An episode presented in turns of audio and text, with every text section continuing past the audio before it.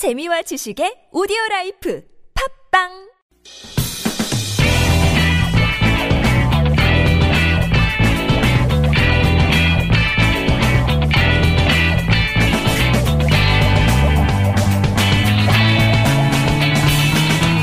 김어준의 뉴스 공장.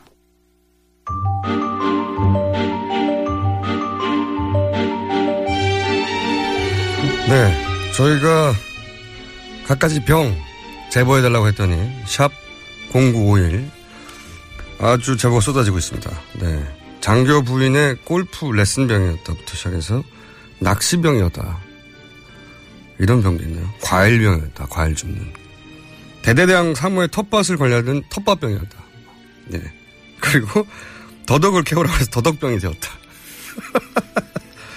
그리고 군견 관리병이 따로 있는데 따로 이제 관사에서 키우는 개 밥을 주는 개밥병이었다. 또 시작해서 정말 많네요. 예. 방산비리나 군납비리 다뤄야 될 때. 그런 국방에서 김재동 씨를 잘못 부르려고 하는 바람에 이런 병들의 신분이 지금 막 폭로되고 있습니다. 계속 받겠습니다. 샵 0951로 각종 병들 경험하신 분들 문자 주세요.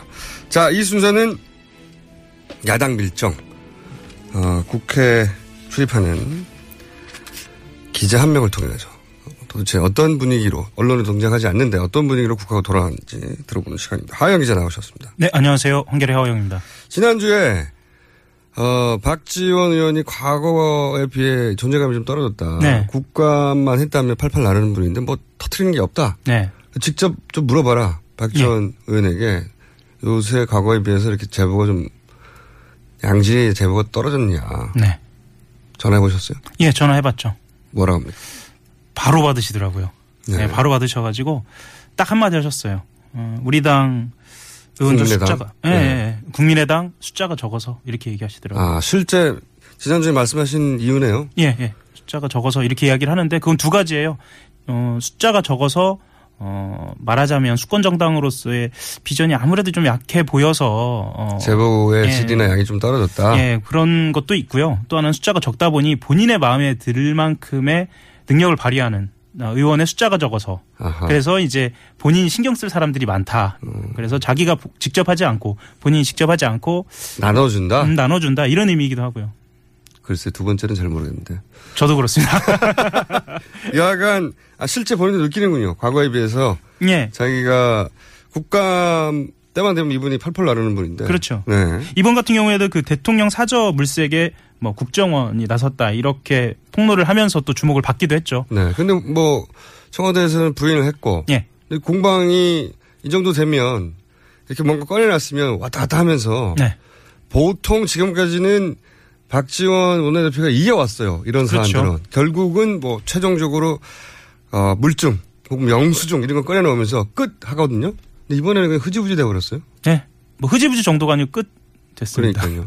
길게 이어지 뭐더 없답니까? 예, 없다고. 직접 본인이 더 아, 없다고 이렇게. 국감에서 던지긴 했는데 예. 들어온 정보의 양이 적다 보니까 거기서 끝 해버렸군요. 정부량이 적다는 말씀 안 하고요. 네. 예, 없다.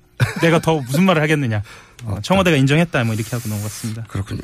자, 어, 국감의 한참이나 국감 얘기를 또 잠깐 해보자면, 어, 최근에 국감 스타는 김재동 씨고요. 네. 김재동 씨 얘기는 잠깐 다뤘고, 그리고 김재동 씨 얘기를 다루자마자 낙엽병 얘기까지 나오고 있습니다. 제가 방금 받은 문자는 7790 쓰시는 분이 저는 항상 낙엽을 쓰는 낙엽병이었습니다. 아, 별명이 다 나오는군요, 정말. 근데 이게 군에서 꼭 필요한 보직인데 이름을 붙인 경우도 있지만 그게 아니라 이렇게 장교의 부인의 레슨을 해준다는 게 말이 안 되는 거거든요. 그렇죠. 예. 예. 김재동 씨는 그런데 야당에서는 김재동 씨가 이렇게 이슈가 되는 것에 대해서 어떻게 들 이야기합니까? 야당 국회의원들은. 실제로 지금 국감에서 주목받는 두 사람이라고 한다면 아까 말씀하신 김재동 씨하고 이은재 의원이. 이은재 의원입니다. 새누리당. 새누리당. 각각 어떻게 반응하고 있는지 자당에서는. 어, 일단 야당 분위기부터 설명을 좀 드리면요. 네. 실제로 교육문화위원회에 이은재 새누리당 의원이 있는데요. 교육문화 어, 체육위원회가 보통 이제 교문이라고 부르는데요. 이 교문위에서 어떤 일이 벌어지고 있냐면 미르재단 스포, 어, K스포츠 재단의 에, 모금 의혹이라든가 재단 설- 설립 과정에서 의혹을 집중적으로 파헤치는 공간이에요. 네. 그래서 어 거기서 도종환 의원이라든가 안민석 의원이 주목을 받아야 야, 하잖아요. 하는데. 네, 하는데 네. 그 과정에서 이제 이은재 의원이 MS 워드를 MS 오피스에서 왜 샀느냐 네. 아, 이렇게 이야기하면서 집중적으로 되면서. 해요. 예, 주목을 받고 있죠. 야당 쪽에서는 여당 국회의원이 질타를 받는다고 좋아하는 게 아니라 네, 본인이 본인들이 스타가 되어야 되는데 네. 그래서 그걸 아쉬워하겠군요 오히려. 아쉬워하기도 하고요. 실제로 의제를 좀 뺏기는 측면도 좀 있고요. 그리고 어, 최근 언론 상황이 뭐랄까요, 좀 더 재밌고 흥미롭고 뭐 이런 측면으로 가다 보니까 미르나 K스포츠 재단보다는 그 이야기를 좀 많이 다루고 있죠. 그리고 또 하나는 어, 이런 의제들로 가다 보니까 야당 지도부 같은 경우는 민생 이슈에 이렇게 좀 본인들이 발굴하는 어, 네. 그런 것들이 등장하지 않으니까 좀 답답해하는 측면도 좀 있고요. 아 여당에서는 또 본인들이 우리가 집권당이라는 걸 보여줘야 되는데 네. 그건 안 보이고 자꾸 이현재 의원 네. 얘기만 나오니까 거기서도 이현재 의원 때문에 본인이 스타가 될 수 없어서 싫어하고 같이 당에 묶여서 욕먹으니까 또 싫어하겠군요. 그렇죠. 네. 이현재 의원의 평소 새누리당 내세의 평판은 어떻다고 조사가 됐습니까? 어, 비박계라고 불리거든요. 근데 비박계라고 불리는 원래 것, 이상계 계라고 네. 입문할 때는 그렇게 불렸어요. 처음에. 그 비박계라고 불리는 것 이상으로 어, 많이 어울리지 못하는 것으로 그러니까 이상계, 이상득, 예, 이상득계. 이상득계라고 제가 짧게 말했는데. 아, 참. 그리고 50원의 유료 문자랍니다. 샵 예. 0951은. 네. 제가 그 고지를 못했네요. 계속 나오고 있어요. 이번에는 대대장의 아들 등하교를 태워주던 등하교 병이었다고. 싫어하는군요. 예, 예, 그렇죠. 어. 본인들이 스타가 될 수 있는 가장 주, 주요한 기회 중에 하나죠. 실제로 국감은 의원들한테는 일종의 지역 구민들한테 호소하고 전 국민적으로 스타가 될 수 있는 무대예요. 맞아요. 예, 그 무대를 잃었다는 점에서 이은재 의원 스스로도 이런 것으로 스타 되기를 원하지는 않았죠. 예, 그래서 본인은 이제 굉장히 에, 기자들하고 만날 때 굉장히 얌전하고 이렇게 아, 그래요? 예, 예, 그렇거든요. 원래 다혈질이셔서. 아. 언론에 보도되는 장면들만 보면. 예, 그렇죠. 예. 근데 몸도 많이 쓰시고. 말하자면 그 마이크를 놓는 순간부터는 약간 뭐랄까 좀 정제해서 이야기하는. 그러니까 음. 그 국감장에 들어가서나 아니면 국회 예, 본회의장에 들어가서는 굉장히 말이 짧아지거든요. 예를 들면 저분이 나하고 물러나라 뭐 이런 얘기를 예, 자주 저분이. 나하고 얘기하던 분이 맞나 싶을 정도인 거예요? 기자들이 보기에? 음, 뭐 그렇죠. 어떻게 보면은 개인적으로 좀 이야기를 나누거나 이제 직접 인터뷰를 하는 기자들 이야기를 들어보면 어 말하자면 이분이 또그그 학자시거든요. 네. 네. 학자는 답게 그렇게 이야기를 한다고 해요. 그런데 이제 본회의장이나 국감장 들어가면 무조건 이제 사퇴하라고 이야기하는 뭐 기승전 사퇴라는 이야기도 하죠. 막 소리를 지르고. 예. 그리고, 어, 고성, 하이톤. 예, 예. 그리고 소리만 지르는 게 아니라 그 남아 있는 자료면들 보면, 어, 국회에서 야당 의원들 끌어내실 때 선복해 주시는 분입니다. 그렇기도 하죠. 네. 예. 헤드락 걸어가지고. 그래서 참 대단하다 이런 이야기를 대단하다 이런 이야기들 기자들끼리도 많이 하죠. 예. 어느 게 진짜 모습인지 모르겠는데. 여하간 예. 그렇게 본인들이 스타가 될 기회인데 이런 김재동 씨, 예. 이현재 의원으로 가려지는 게 싫다. 예. 여야 모두. 예, 여야 모두 그렇고 여야 지도부 모두 어 이슈가 이런 쪽으로 좀 쏠리는 것에 대해서는 좀 걱정을 하는 그런 분위기입니다. 음, 야당에서는 미래가 주제가 돼야 되는데 예. 여당에서는 본인들의 민생 챙기기가 주제가 돼- 주제가 돼야 되는데 예. 아쉽다. 근데 이제 최근에 어, 사내에서 팀을 옮기셨잖아요. 잠시 예. 미르 팀으로 옮긴 걸로 알고 있습니다. 그러니까 이 사안이 크긴 큰 거죠. 새로 그렇죠. 미르 팀에 합류해가지고 본인이 밝혀낸 새로운 사실이 있어요? 아, 음, 네, 어, 아직은 없죠. 예, 없군요. 그러면 네. 다른 팀원들이 발굴했는데 아직 언론에 보도되지 않은 내용이 있죠. 네, 그런 건 있죠. 네, 그거 여기 좀 얘기해 줘. 어, 지난주에 제가 나와서 네. 이번 주 주인공은 음, 차은택 감독이 될 것이다라고 얼핏 말씀을 드렸잖아요. 실제로 주인공이 되고 있어요. 예, 주인공이 되고 있고 네. 그것과 관련돼서 아, 일부 어, 이야기가 좀 나왔죠. 차은택 감독이 음, 뭐 실세와 가깝다 또는 네. 실세다라고 이야기를 하는데 도대체 어떤 이득을 누린 것이냐라고 네. 이제 일부 보도가 나오기 시작했는데 뭐 각종 광고를 수주하고, 예. 네, 자신의 지인들이 주위 보직, 보직에 가고, 뭐 이런. 그렇죠. 예. 예, 예, 예. 근데 이제 그 그런 연결고리들이 조금 부족해요. 뭐가요? 예를 들면 어, 이 두 재단을 설립했다. 네, 어, 모금 과정이나 재단 설립 과정이 이상하다. 네. 그럼 어떤 힘이 작용했을 거 아닙니까? 네. 그럼 그 힘이 무엇인가? 네. 사실 이거 어떻게 보면 아주 결정적인 건데 그렇죠. 이걸 보통 최순실 게이트라고 하면서 최순실 씨 이야기를 하는데 추정만 있고. 그렇죠. 네. 가깝더라 또는 누구를 임명했다 정도지 도대체 구체적으로 어떻게 움직였는지 나오지 않고 있어요. 이런 연결고리 하나 하고 연결고리를 좀 찾는 게 있어요. 음, 그러니까 중입니다. 예. 직접 그런 힘을 가했다고 볼 수 있는 단순한 추정이 아니라 네. 정황이 아니라 뭔가 물증에 해당될 만한 사안들이 나오고 있나요? 열심히 추적 중이죠. 아니 그렇게 추정은 다들 하고 있는데. 근데 기자들은 보통은 어, 추적 중이라고 이야기하는 거는 어느 정도 보이니까 가는 거죠. 음. 아 손에 예. 뭔가 잡히기 시작했다. 그리고 어 그렇게 원인뿐만 아니라 결과적으로도 그럼 도대체 이것이 어떤 이득을 남겼는가에 대해서도 아주 일부 이야기가 나오고 있죠. 예를 들면 얼마 전에 차은택 감독이 뭐 어떤 혜택을 누렸다 정도 나왔지만 그 부분에 대해서도 좀 이야기가 있어서 그러니까 광고 수주를 그렇죠. 했다. 예, 예. 광고 수주했다는 거는 본인이 능력이 있어서 수주했다고 볼 수도 있거든요. 차은택 감독 실제로 굉장히 능력 있는 사람은 맞습니다. 그렇죠. 그 예. 이전에도 유명했던 감독이고 예, 예. 그러니까 아 능력이 있으니까 수주 많이 했나 보다 이렇게 네. 생각할 수도 있단 말이죠. 특혜가 아니라 예. 그런데 그걸 넘어서는 지나치게 좀 많이 했다. 뭐 이렇게 음, 되는 그런 거죠. 넘어서는 것들이 나올 것이다 곧. 뭐 그렇게 예, 될 것이라고 모두 모두들 생각을 하죠. 그 본인이 네. 그 팀에 사실은 이게 탐사 보도 팀이고 특별히 꾸려지는 팀이거든요. 그 팀에 하영 기자가 합류를 했어요. 합류를 했는데 근데 원래 이렇게 개인적인 이야기를 자, 잠깐만요. 제가 문자 보다가 저 웃겨가지고 저는 타짜병이었습니다. 중령님 고스톱을 치시면 옆에서 타짜병을 했다고. 예. 아 대단합니다. 네. 시합 0951 50원의 문자입니다. 타짜병 야 이거 상상하지 못하는 영역입니다. 타짜병이었다. 미리보다 더 중요해요 이게 타짜병. 어쨌든 자 그러면 새로운 게 나올 거다 이제 이번 주는 쭉쭉. 그 21일이 국회 운영위입니다. 이게 이제 클라이막스이자 마지막 이제 활용 점정이 될 건데요. 그때까지 각 언론사의 TF가 모두 달려갈 겁니다. 음 그러니까 모든 야당의 의원실도 그렇고요. 그래요. 그 우- 운영위를 제가 말씀드린 이유는요. 운영위에 이 청와대가 드디어 이제 등장하기 때문입니다. 본인 팀에서 발굴하고 있는 것 중에 이제 핵심 포커스는 보다 구체적인 정황 네.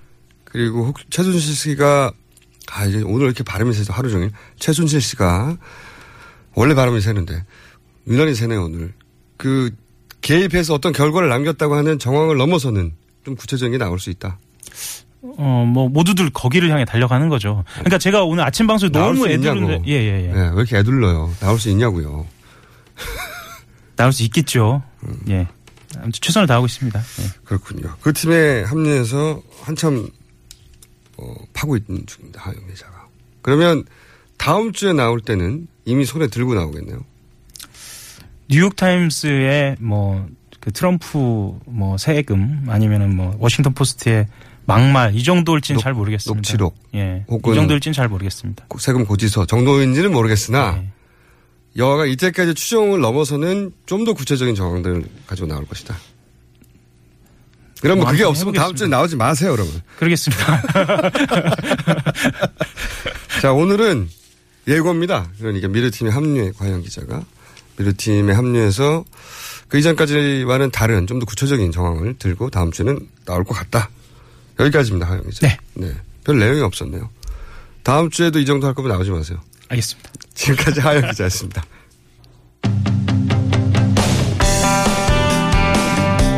네, 군납비리, 방산비리 따져야 할 국방부, 국방위가 김재동 씨 문제 삼는 데 대해서 저희가 문제 제기하는 차원에서 어, 군 근무 시절 어떤 병이었냐 샵 0951 50원의 문자로 받고 있는데 정말 다양한 제보가 들어옵니다.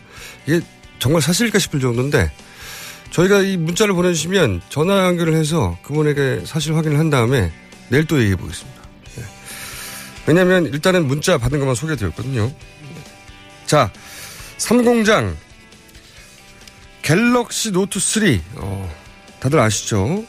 발화 이게 배터리 문제다 이렇게 알려졌었는데 그런데 또 다시 교환한 갤 노트 3가 어, 발화가 있어서 지금 현재 기준으로 산업통상부 아, 산업통상자원부 국가기술표준원에서 이런 결정을 했습니다. 갤럭시 노트 7은 사용, 교환, 신규 판매를 모두 중지하는 권고를 내렸습니다. 해서 이 사안 저희가 짚어보겠습니다. 한국전자부품연구원 차세대 전지연구센터장을 지내신 박철환 박사님 전화 연결됐습니다. 안녕하세요. 예, 안녕하세요. 네. 이게 이제 처음 터졌을 때 바로 배터리 문제다. 이렇게 이제 나왔어요. 근데 당시 처음 이게 배터리 문제라고 언론에서 그리고 삼성이 그렇게 결론 냈을 때에도 이게 배, 단순히 배터리 문제가 아닐 수 있다는 지적이 있긴 있었습니다. 그죠? 네, 저였죠. 네. 그리고 그 지적을 공개적으로 하신 분이 바로 박사님이셨어요. 네. 네. 그런데 이제 지나고 보니까 그때는 박사님 혼자 목소리를 내셨는데 지나고 보니까 진짜 배터리 문제가 아닐 수 있는 상황으로 가고 있습니다. 여전히 배터리 문제가 아닐 수 있다고 보시는 거죠? 예, 지금으로 봐서도 배터리 문제가 아닌 것으로 보이고요. 네. 그, 이게 그러니까 사실 이 문제 자체가 배터리가 피해자이냐 가해자의 문제였어요. 아, 그게 그러니까 배터리가 불이 나게 한 게 아니라 결국은 불이 나서 배터리가 탔다. 그래서 피해자다. 네. 이렇게 표현하신 겁니까? 예, 이걸 비유해서 말씀을 드리자면 고문을 받은 다음에 학살을 당했죠. 배터리가? 아, 아니, 이 기술 박사님이 이렇게 비유를 재밌게 하십니까? 그러니까 배터리가 당한 거지 배터리가 범인이 아니라는 말씀이시네요? 네. 아하. 어떤 근거에서, 어떤 이유에서 그렇게 말씀하십니까?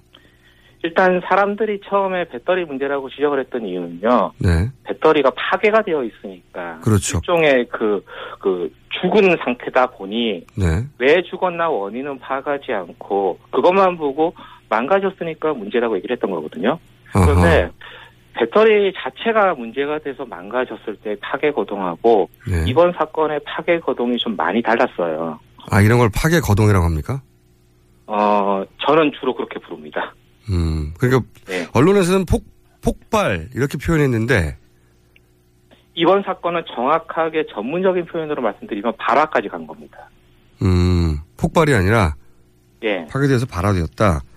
예. 근데 일반적인 사실 그 갤럭시 노트 7뿐만 아니라 그 이전에 뭐 아이폰이라든가 다른 스마트폰들도 그 발매 초기에 그 배터리에서 불이 났다 이런 보도가 분명히 다른 폰에도 있긴 있었는데 제가 느끼는 그냥 이제 단순히 뉴스를 접하는 소비자 입장에서 느끼기로는 이런 뉴스들은 초반에 몇 건 있고 없어지거든요. 그렇죠. 예. 근데 이게 계속 나와서 참 이상하다라고 저는 생각을 하긴 했어요. 이게 네. 이례적인 사건입니까? 이 아주 이거는 이례적인 사건이고 전대미문의 사건인데 네.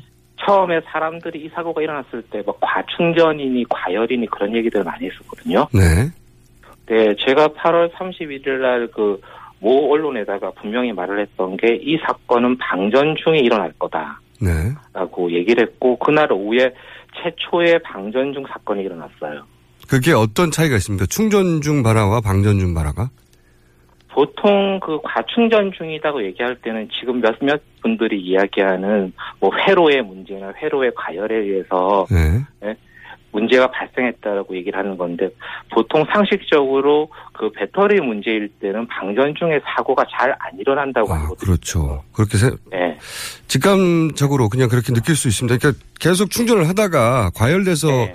불이 날 수는 있지만 이게 이제 쓰다가 방전 중에 그렇죠. 불이 나기는 어렵다고 이제 상식적으로 생각이 듭니다. 실제. 예. 그리고 또 리튬이온 폴리머 2차 전지가 이번에 채용된 건데 이 전지가 방전 중에 좀 열이 나는 아주 독특한 계열의 전지입니다. 리튬 전지는 원래 그래요. 아, 그렇군요. 예. 그런데 이례적인 부분은 어떤 겁니까? 그러니까 이게 그 이례적인 부분이 아까 말씀드렸던 방전 중 이상 가열 때문에 일어났는데 이 사건 자체가 그 셀이 문제가 있어서 바로 망가진 게 아니라 그 외부 요인에 의해서 지속적인 어떤 스트레스나 원인에 의해서 배터리가 상처를 입은 다음에 음. 상처를 입은 배터리가 즉 이미 몸이 아픈 사람과 음. 비슷한 거죠. 근데 정상적인 일을 하라 그러면 힘이 들지 않겠습니까? 네. 음. 그러다가 그냥 나는 못하겠다고 나약해지는 거죠. 네. 박사님 굉장히 언어가 품격 있으시고, 네, 고학 박사님 다음. 쉽게 말씀해달라고 하셔서. 아니, 근데 사실 그걸 전문적으로 하면 저희가 못 알아듣는 건 맞습니다. 그러니까 감사드리고요. 저하고 참 맞으시군요. 방송의 언어 선택이. 그러니까 제가 이해한 게 맞나 봐주십시오.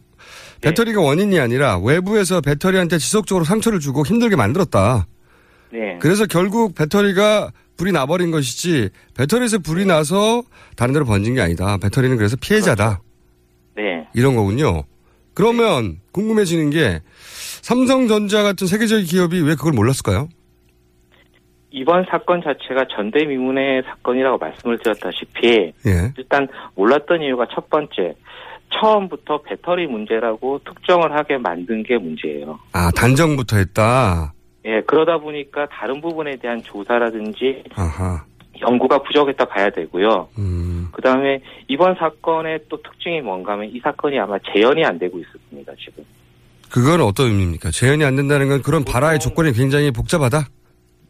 보통 이게 원인이 파악이 되면은 네. 어지간하면 재현이 돼가지고 그렇죠, 그렇죠. 이 원인이 맞다는 것이 확인이 된 다음에 원인을 고치거든요. 그렇죠, 그렇죠. 근데 이 사건은 재현이 안 되고 있습니다. 그리고 음. 제가 알기로도 기술 표준원 보고서를 제가 하나 갖고 있는데 거기에 분명히 재현 못했다고 적혀 있어요. 음, 그리고 원인을 알았으면 당연히 재현할 수 있어야 되는데, 그렇죠. 그렇다는 얘기는 이게 이제 발매 초기라서 혹은 뭐 아이폰이 곧 나오니까 뭐 그런 마케팅적인 이유도 있었을 거라고 짐작이 되는데 어쨌든 빨리 대처하고 대응하느라고 완전히 원인이 파악되지 않았는데 그래서 재현할 수 없었는데도 불구하고 배터리라고 단정 짓고 그 이 대처를 해나갔다 이런 거네요.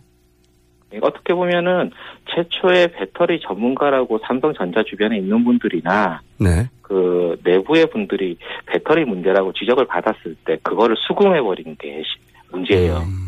수긍할 수밖에 문제가 아닐 없. 수 있다라고 음, 그쪽에서 배터리 문제가 아니라고 이야기를 해줬어야지만 음. 삼성전자도 방향을 바로 잡았을 겁니다. 근데 과학자들이 그렇게 자유롭게 말하지 못하게 만드는 회사 내에 예를 들어서 마케팅적으로 굉장히 다급하다든가 이런 분위기가 있긴 있었겠죠. 만약에 아무런 부담이 없는데도 그런 기술 담당들이 아, 이 배터리 아닐 수도 있다라고 말을 안 했을 리는 없지 않습니까? 사실 명확한 현상이나 그런 게 있다 그러면 네. 실력이 실력에 기반을 해서 이야기를 할 수가 있죠. 박사님 정도 되시면 말씀하시는 걸 들어보면 네. 뭐 그런 압력에도 근데 이제 직장인 경우에는 그런 압력을 이기기가 쉽지 않거든요. 자, 그러면 일 때도 그랬어요. 그러세요? 예. 박사님은 독특한 분이신 것 같고, 그래서 회사를 나오셔서 연구센터장을 어, 독자적으로 하시는 것 같은데, 그래서 네. 또 모든 언론이 다 배터리 문제라고 갈 때 혼자서 배터리 문제 아닐 수도 있다고 목소리를 내셨죠. 그리고 그 목소리가 네, 이제, 과학에 입- 근거한 거죠, 그게. 예, 그게 이제 지금 와서 지금 주목을 받고 있습니다. 그러면 박사님의 보시기에는 어떤 문제라고 생각하십니까? 문제 원인이 어디 있다고 보십니까? 일단 뭐 지금으로서 얘기할 수 있는 거는 배터리 외부 폰 내부에서 어떤 사용자 패턴까지 다 감안을 해가지고 원인을 찾아야 되는 상황이지 또 지금 저 같은 경우가 그 삼성전자 내부의 자료를 접근할 수 있는 상황이 아니지 않습니까? 그렇죠. 예. 그래서 지금 그 뭐라고 특정시키는 어렵고 단지 제가 이 경우에 쓰는 표현이 복합적인 문제라 그럽니다. 복합적인 문제다. 예, 지금 현재 보면은 뭐 분리막 문제니 회로 문제니 하는 분들도 다 억측이라 봐야 됩니다. 음, 지금 또 그런 것 때문에 지금 사람들이 되게 혼란스러워하고 있죠. 음. 그러니까 이 문제는 그렇게 추정할 게 아니라 아예 전면적으로 다 모든 가능성을 두고 검토를 해봐야 된다. 이렇게 예, 조금 해보고 다시 판매하고 조금 해보고 다시 판매하고 이럴 일이 아니다는 말씀이시네요. 어려운 문제였는데 너무 쉽게 접근하는 바람에 문제가 더 커진 상황이죠. 상업적인 이유가 있었겠죠, 아마도. 그렇게 그건 오래, 모르겠습니다. 네, 그거는 뭐 박사님이 판단하실 문제는 아닌데, 그렇죠. 네. 공학자, 공학자의 입장에서는 아, 원인 파악이 안 됐는데 장사에 들어가네? 이런 생각을 계속 하고 계셨겠군요. 어려운 문제인데 왜 저렇게 쉽게 볼까 하는 문제. 그게 음. 있었죠. 그렇군요. 그러면 이 원인을 파악할 수는 있을 거라고 봅니까? 왜냐하면 원인 파악이 안 되면 갤럭시 노트 자체를 아예 앞으로도 판매 못 할 수도 있지 않습니까? 이 정도까지 왔으면? 지금 대- 상당히 중요한 포인트를 지적을 하셨는데 네.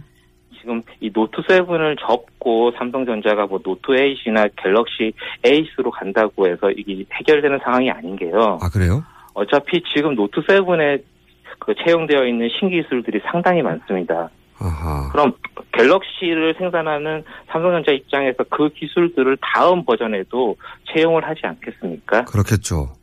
네, 그럼 이 신- 어떤 신기술이 문제인지 아니면은 고전적인 부분의 문제인지 그걸 지금 파악을 하지 않은 상태에서는 음. 다음 버전으로 간다는 것 자체도 상당히 리스크를 안고 가는 거죠. 음, 이 문제는 반드시 풀고 가야 되는 거네요. 아무리 오래 시간이 네, 반드시 걸려도. 풀고 가야 되고 뭐 판매량이 주는 한이 있더라도 제, 제가 보기엔 노트 7의 이 문제는 삼성전자가 반드시 풀고 가야 됩니다. 알겠습니다. 오늘은 여기까지 하고요. 이 뉴스는 네. 아마도 계속 나올 것 같은데 사실 이 문제를 진작에 지적하신 분이 공개적으로 지적하신 분은 박사님 유일해서 저희가 앞으로도 이 사안 네. 발생하면 박사님 연결하겠습니다. 오늘 말씀 감사합니다. 네, 고맙습니다. 예. 네. 지금까지 한국전자부품 전지연구센터장 박철환 박사님이었습니다.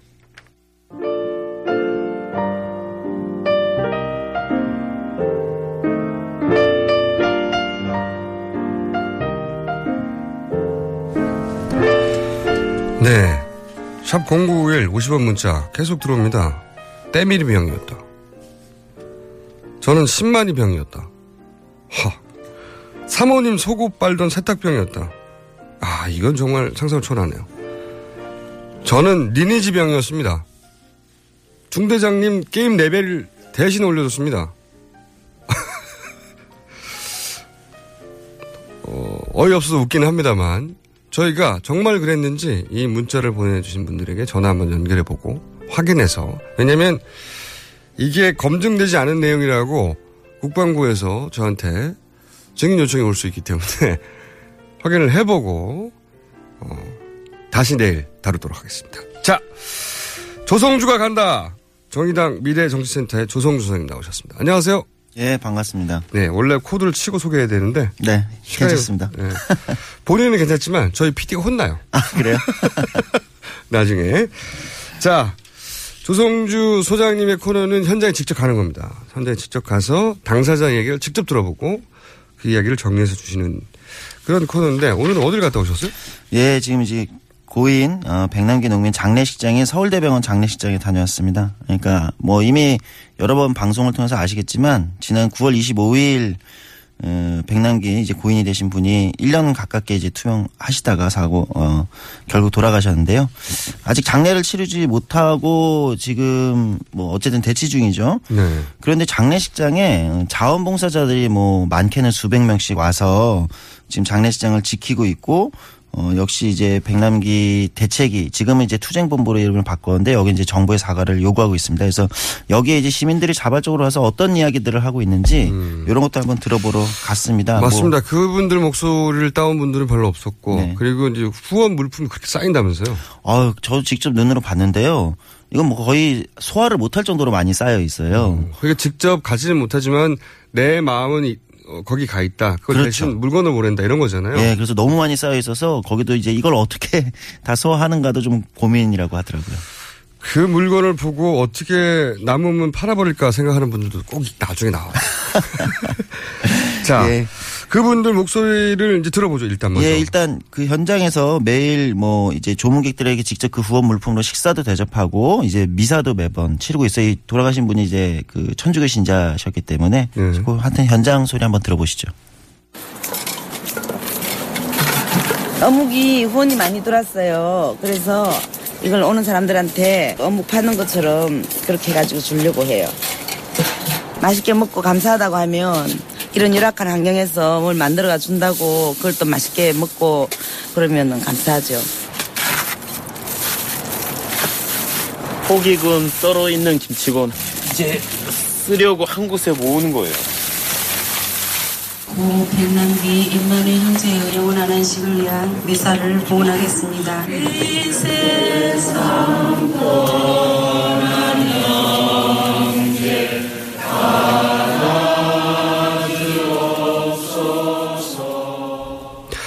지금 처음에 그 밥을 이제 이렇게 퍼주시는 분 같은데. 네. 이 어떤 분을 인터뷰하신 거예요? 그러니까 이 이제 여성분인데 음. 나이 연세가 좀 있으신데 이제 후원 물품이 막 쌓이고 사람들이 이제 조문객이 워낙 많이 오니까 네. 이게 이제 기존의 이제 일반적인 장례식장은 하고는 다른 거잖아요. 그렇죠. 그러니까 직접 소위 밥차라고 하잖아요. 차에 네. 이제 밥 같은 거 하고 이걸 끌고 오셨어요. 아, 밥차를 운영하시는 분이 본인이 직접 오신 거예요? 네. 그렇죠. 차를 끌고? 네. 아, 틀림없이 사람들이 많을 테고 자원봉사들 많을 텐데 밥 주는 사람이 필요한데 나는 밥차 운영하니까 내가 직접 몰고 가야지. 그렇죠. 네. 그래서 직접 분이구나. 여기서 매일 매일 음식을 또 하고 계십니다. 대단합니다. 또 인터뷰하신 분은 어떤 분입니까? 네, 일단은 여기 이제 그 대책위에서 투쟁본부로 이름이 바뀌었는데 이쪽에서 벌써 15일째 이분 15일 동안 이틀 집에 들어가셨다는데요. 두 번은 집에 가셨대요. 네. 계속 여길 지키면서 어쨌든 이쪽에 이제 전반적으로 너무 많은 분들이 오고 계시기 때문에 이분들이 이제 총괄해서 좀 정리하고 계시는 또는 현장을 좀 챙기고 계시는 어 최석환 백남기 투쟁본부 사무국장님한테 이제 현재 상황 을 네. 좀 얘기를 들어봤습니다. 한번 인터뷰 한번 들어보시죠.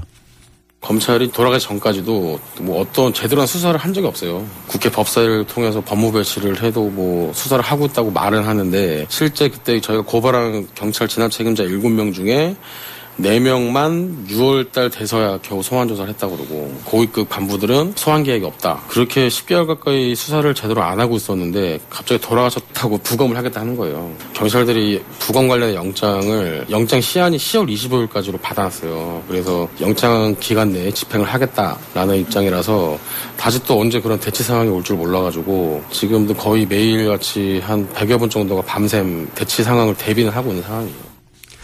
그렇군요.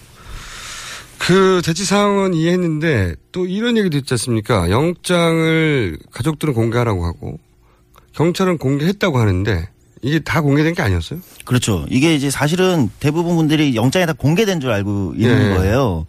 근데 이게 영장이 이제 간단히 얘기하면 지금 세 장짜리 영장이라는 겁니다. 아, 근데 지금 국정감사에서. 네. 어, 더불어민주당의 박주민 의원을 통해서 공개된 것은 세 번째 장, 한 장만 공개된 아, 거고. 이게 세 번째 한 장이었군요. 그렇죠. 이게 잘 모르는 거예요. 앞에 첫 장하고 두 번째 장. 그러니까 음. 영장을 청구한 판사와 검사 그리고 경찰이 영장을 청구한 이유가 뭐냐. 음. 이게 적혀 있는 두 번째 장과 첫 번째 장은 지금 공개가 안 돼 있는 거예요. 아하. 근데 이제 유족은 그럼 니네 이제 원래 이 영장에 협의를 하라고 되어 있잖아요. 그렇죠. 유족과. 그럼 이제 협의를 하기 위해서는 영장 전체를 봐야 되는 거 아니냐. 맞죠. 이게 사실 좀 합리적인 얘기죠. 네. 근데 경찰이 영장 전체를 안 보여주니까 유족 쪽은 그럼 이건 협의할 수 없다. 네. 어, 이렇게 되면서 지금 어제도 이제 이 양쪽 간에 어, 네. 공방이 좀 있었죠. 영장 담당 판사가 협의하라고 했으니까 그렇죠. 그렇죠. 협의하라고 한 부분에 협의하기 위해서는 내용을 알아야 되는데 3분의 1밖에 모른다는 얘기네요. 그렇죠. 지금 말하자면. 3분의 1밖에 모르는 겁니다. 근데 그걸 경찰에서는 나머지 부분을 공개하지 않고 있고. 예. 아. 유족 쪽은 이제 계속 전문 공개해라. 아, 이렇게 요구를 하고 있는 문제군요. 거죠. 네. 예. 다음 인터뷰는 어떤 내용입니까? 어, 이제 앞에 현장에서 들어봤지만 여기 이제 조문객들도 많이 오고 이제 장례식장에서 여러 가지 일들을 하고 계신 분들이 자원봉사자들이 많은데 좀 특이한 거는 청소년들도 그렇게 와 있어요. 어허. 청소년분들이 와서 여기서 이제 자원봉사를 하고 있는 거죠. 그래서 여기서 18살 어, 임재원 청소년인데요. 어, 이분도 여기 자원봉사자로 벌써 15일째, 2주째 여기를 지키고 있는데, 어, 이 18살 임재원 군의 어, 이야기를 한번 들어보도록 하겠습니다.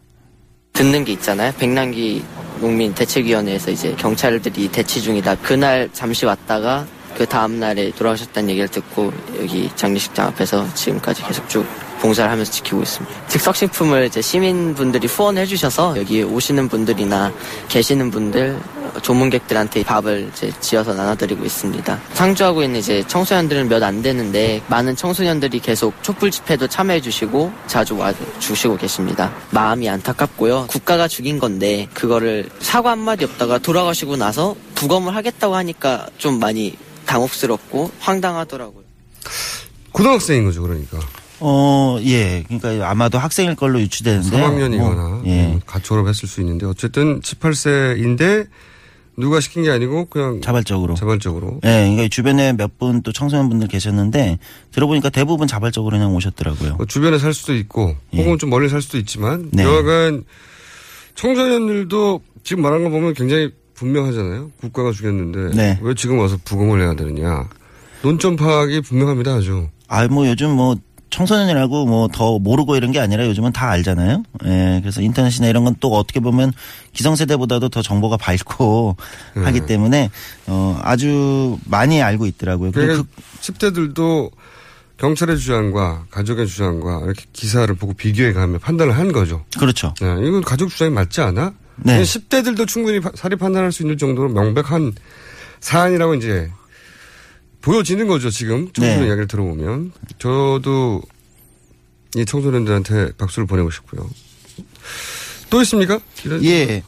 어, 그 다음에는 이제 사람들이 이제 이게 한 2주 좀 더 넘어가면 이제 대부분 이런 중요한 사안들이 조금 이제 본질적인 어떤 쟁점, 본질적인 문제는 좀 지워지고 요즘에 이제 주변부적인 문제들이 자꾸 논란이 된단 말이죠. 네. 그래서 이제 실제 그러면 여기 장례식장을 벌써 2주 동안 지키고 있는 유족이나 어, 백남기 투쟁본부라고 여기에 입장은 뭐냐, 요구하는 게 도대체 뭐냐, 정부에 요구하고 있는 게 분명히 있을 거잖아요. 음, 가족들의 요구사항은 뭐냐? 그렇죠. 이거를- 안 된다로 끝나는 거냐? 그렇죠. 아니면 요구하는 게 더 있는 거냐. 음. 요거 이제 확인할 게 필요한 거죠. 아, 시간이 지나다 보니까 애초에 요구 사항은 점점 잊혀지고 그렇죠. 대치만 하고 있다. 이 얘기만 계속 되니까. 예, 뭐 부검이 되니 만에 유족에 대한 또 일부의 문제 제기, 네. 뭐좀 도를 넘은 문제 제기들도 나오고 이러다 보니까 본질적인 어떤 사안들이 너무 이제 잘 잊혀지게 되는 거죠. 의도적으로 그렇게 몰타하기를 하는 경우도 있죠. 이것이 보통 많이 쓰는 방법이죠. 네. 그래서 본질은 희석되고 네. 결국은 사람들이 이제 그런 공방을 보다 보면 지겹게 되잖아요. 그렇죠. 그럼 둘 다 그만 둬라 이제 이렇게 되고 지겹다. 뭐 이런 네. 얘기를 하게 되고. 점점 잊혀지게 되고 고립되고 네.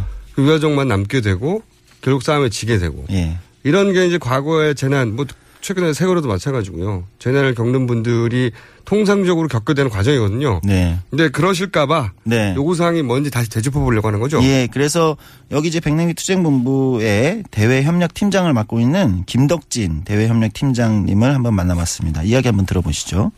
사실 이건 경찰의 물대포가 없었으면 이런 일이 절대 생기지 않았죠. 경찰의 그 국가 공권력의 국가 폭력에 대한 대통령 사죄, 책임자에 대한 처벌, 그리고 물대포 추방 등을 비롯한 재발 방지 대책을 세우는 것 이것이 이제 국가 폭력을 종식시켜야 되는 아주 중요한 그 과정이라고 보고 있고요.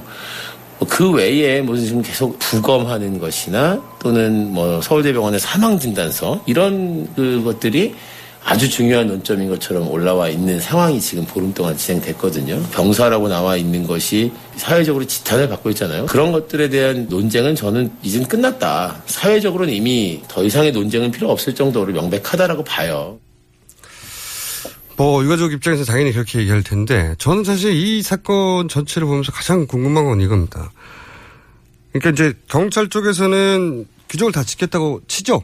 응? 네. 전제해 보자 이거죠.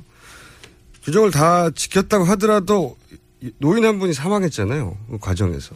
네. 그러면 경찰은 규정을 다 지켰지만 경찰 입장에서 그러나 그 노인분이 이렇게 사, 사망한 것에 대해서 경찰청장이 유감이고 사과한다라고 할 수 있어요. 그렇죠. 예, 그러면 별개의 문제란 말이죠. 그 사람 사람인 이상 네. 사람이 죽었고 그러면 그 책임자라서 얘기할 수 있는데 그렇게 하면 일단락 되거나 해결되어 갈 문제가 그걸 하지 않고 왜 이렇게까지 키우는 건지.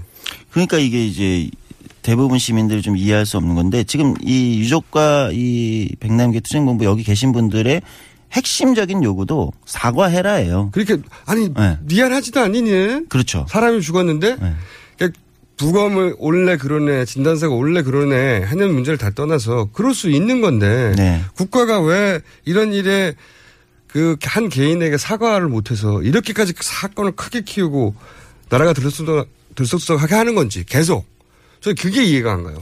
아마 공권력이라는 거에 대해서의 인식에 좀 차이가 있는 거 아니냐. 그러니까 지금 정부 쪽은 공권력이라는 것을 좀 정파적으로 이해하고 계신 것 같아요. 근데 공권력이라는 건 모두가 어떤 이념이나 어떤 정책 입장을 가진 거와 상관없이 어떤 사안에 상관없이 공적인 권력이잖아요. 네. 그러니까 그것은 어, 썼을 때 문제가 발생하면 공적인 책임이 자연스럽게 따르는 당연하죠. 거죠. 그러니까 사과할 수 있는 거고 당연히 아무리 규정과 절차를 다 지켰다 하더라도 할 수 있는 건데 지금은 규정과 절차도 문제 삼고 있긴 하지만 저는 네. 그렇죠. 이제 그걸 100번이 양보해 다 지켰다고 치자 이거죠. 네. 그래도 사과할 수 있어요. 그러면 이 공권력은 원래 그런 거죠. 그렇죠. 그러면 이 문제는 굉장히 부드럽게 할 수 있는데 이렇게까지 전면적으로 부정하고 이렇게까지 계속 부정해서 일을 크게 만드는지 저는 이해가 안 갑니다. 네.